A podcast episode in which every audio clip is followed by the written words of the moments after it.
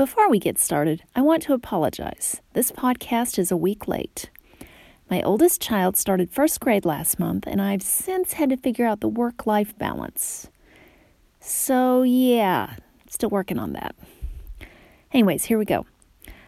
On September 2nd of this year, a fire destroyed the National Museum of Brazil. The museum, which was Brazil's equivalent of the Smithsonian, lost over 90% of its collection. Among the irreplaceable items destroyed in the fire were recordings of extinct languages and botanical and zoological specimens. This isn't the first time irreplaceable knowledge may have gone up in flames. One of the most famous libraries in the world, the Library of Alexandria, was said to have been willfully burned, though the exact circumstances under which it happened are a little bit murky. I'm Tracy S. Morris, and I am not making this up. The library was founded by Ptolemy I.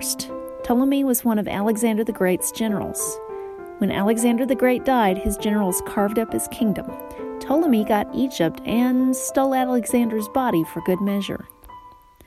Ptolemy's family ruled Egypt until the time of Cleopatra when the Romans took over. Put a pin in that, that's going to be important in a minute.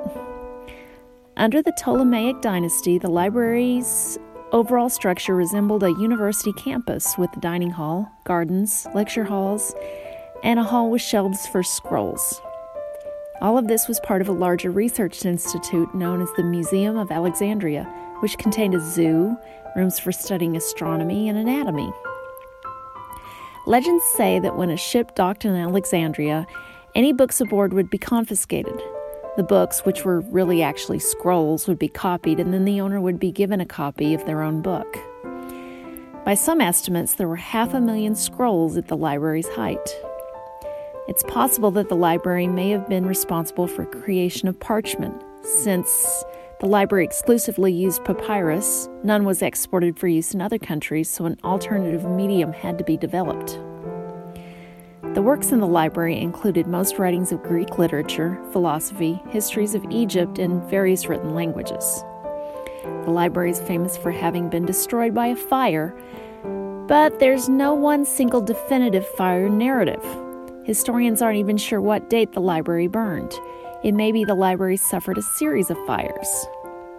The bottom line is that Alexandria lived through some turbulent times, and during turbulent times, libraries with their flammable reading material don't always fare very well. The first person blamed for burning the library is Julius Caesar. In 48 BC, Caesar besieged Alexandria.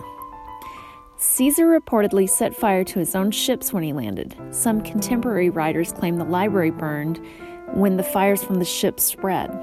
But other accounts say the library did not burn at this time, just some houses that happened to be near where the ships landed.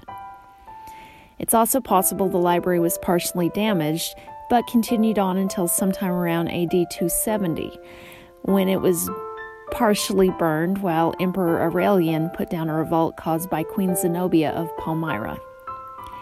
Contemporaries claim that a smaller sister library may have survived, and this may be the library that existed in future burning accounts.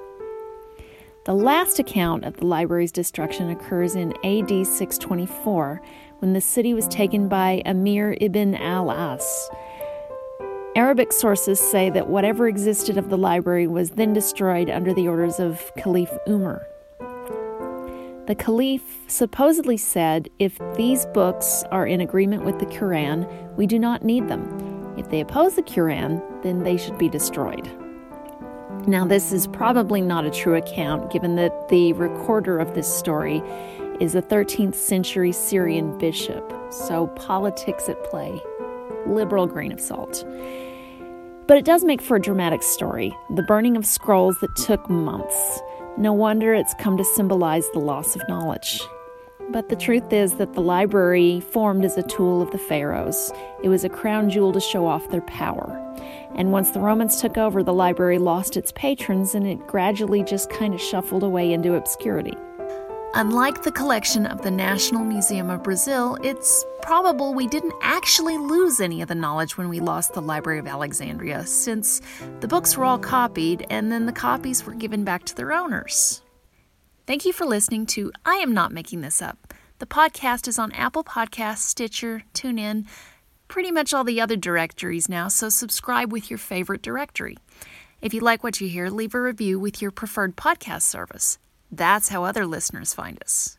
For more bizarre stories I didn't make up and some that I did, go to my website, tracysmorris.com. I post a new history story every Monday. You can also subscribe to my newsletter. When I figure out this work life balance thing, I will send out an original speculative fiction story every month. Or you can check out my short stories and novels there. And if you want a good laugh, why not purchase one of my books, like Bride of Tranquility, a murder mystery set in a haunted hotel during a Renaissance wedding? It's available on Amazon, through Yard Dog Press, or Baen Books. And if you have an improbable history topic that you'd like me to cover, please drop me an email at author at tracysmorris.com.